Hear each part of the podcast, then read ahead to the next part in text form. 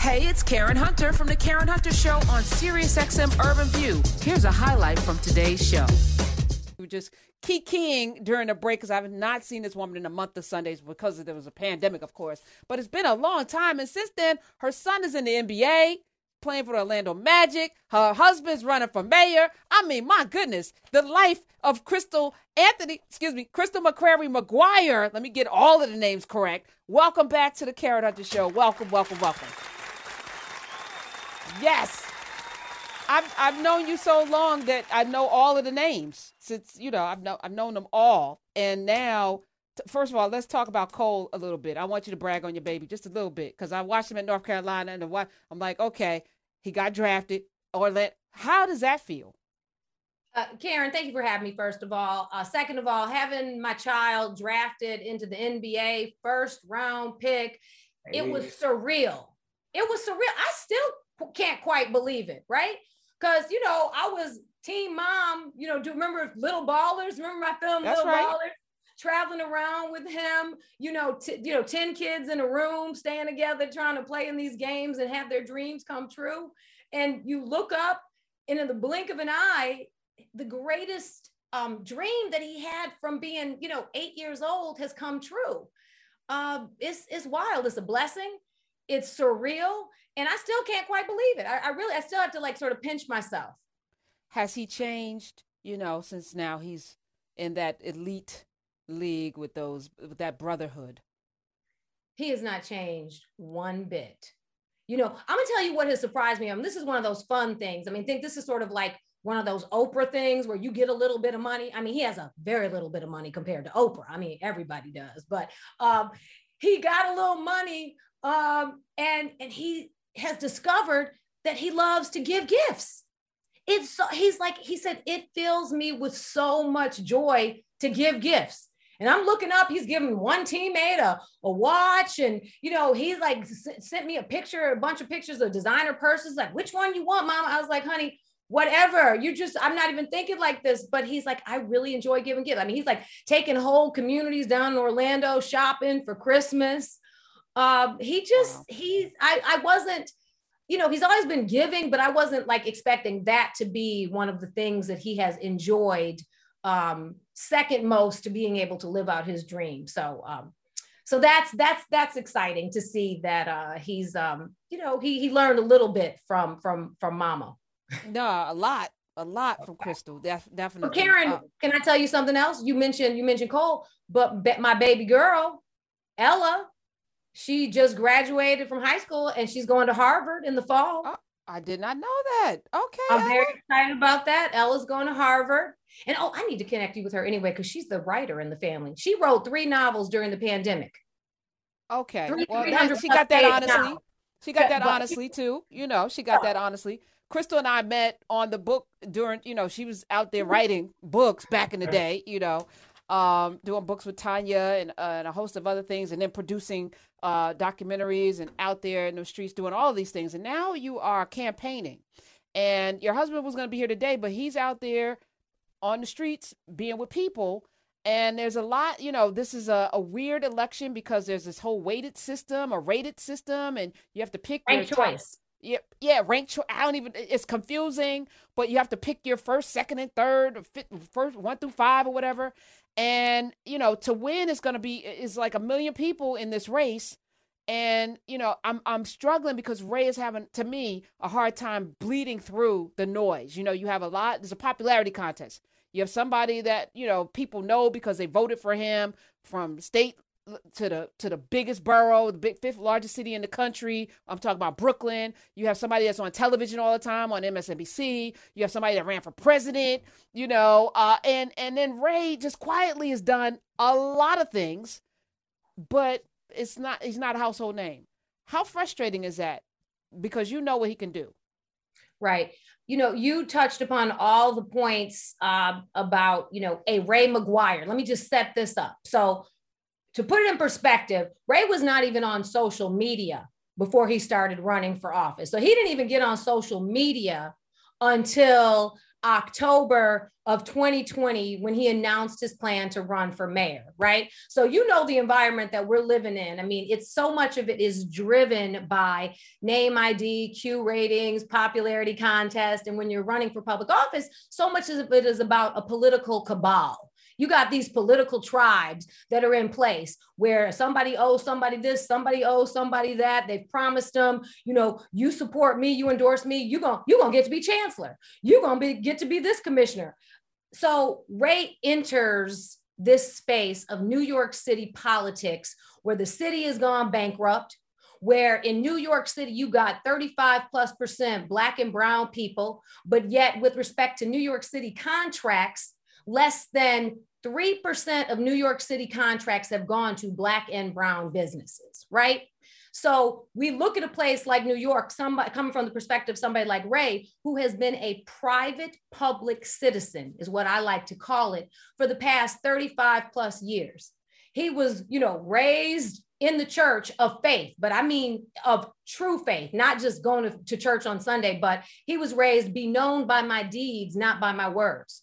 So, to break it down a little bit about what Ray has been doing for the past 35 plus years, he has been building schools, building hospitals, been on New York Public Library boards, making sure that the broadband deserts throughout New York City, that those kids got Wi-Fi during the pandemic making sure that churches and independent contractors and small business owners got the expedited applications for the PPP loans when they first came out. Let them even know that they had this access to capital. He has been supporting from the, the, the smallest restaurant owner up in, say, not that she's so small, but he was the first Black investor over 20 years to invest in Melba's when nobody would invest in Melba's up in Harlem. He was, you know, so you have it on the micro and you have it on the macro and everything in between. Um, and I could and, go and, on. No, but I was just going to say, and that Citigroup report, he was the one that commissioned it that showed that racism has cost the United States 16 trillion dollars. He put that out. He was the one that that got behind that coming out. You know, so it's again, you know, it's a quiet move, you know, but it's so impactful because perspective is everything. So I'm just, you know, I'm struggling because Crystal, I, you know, I look at all of the commercials because I live in Jersey, so I get them all, and I'm like, bruh's gonna have a hard time fighting through the noise because unfortunately people are, you know, enamored by what they see, not by what's being done. So right. Yeah, no. So first of all, back to that report for a second. Thank you for bringing that report up. That's right. What what that touches upon is a part of the heart of Ray's um, message that yes, we as a people absolutely need social justice that is critically important in, a, in an array of ways. Um, but what he fundamentally understands is that we as a people are not going to get any social justice until we have economic justice. The two are inextricably linked, right? So that is at the heart of so much of the work that he has done. That's at the heart of um, a big part of um, policing. Like, think about this for one second. I don't know if you've ever had the brother Philip Atiba Goff on your show. Of course. Phil, Phil you know Phil, Phil. Goff. Yes, Phil. Right, Phil, Phil Goff. Right, that's right. But you know, one of the studies that he had done recently, I mean, he's done so many amazing studies. He did the Essence of Innocence study, you know, where police participated across the country and found out that they were aging up black boys by three to, I mean, by four to five years on average, right? So they were adultifying them. Um, but he also did something that I thought was really interesting within the last year and a half that I think speaks to this moment that we're in, where he got about 100 police abolitionists and a hundred police commissioners together in one room for three days to hash it out. How are we to hash out by our divergent interests? And after three days together, you know what they that, that he discovered? One of his key findings was that the commissioners, police commissioners across the country, country and the police abolitionists actually wanted 90% of the same outcome. It's just how do we get to it? And guess what? It was rooted in lack of resources. Police were getting called into communities to deal with stuff that they weren't equipped to deal with. They're not mental health care workers. you know, and then you wrap that into the cultural issues of police that have various implicit bias problems as it relates to Black, Brown, and under resourced communities. And then you had Black, Brown, and under resourced communities who were calling the police so much when they didn't want to, but they were so resource deprived.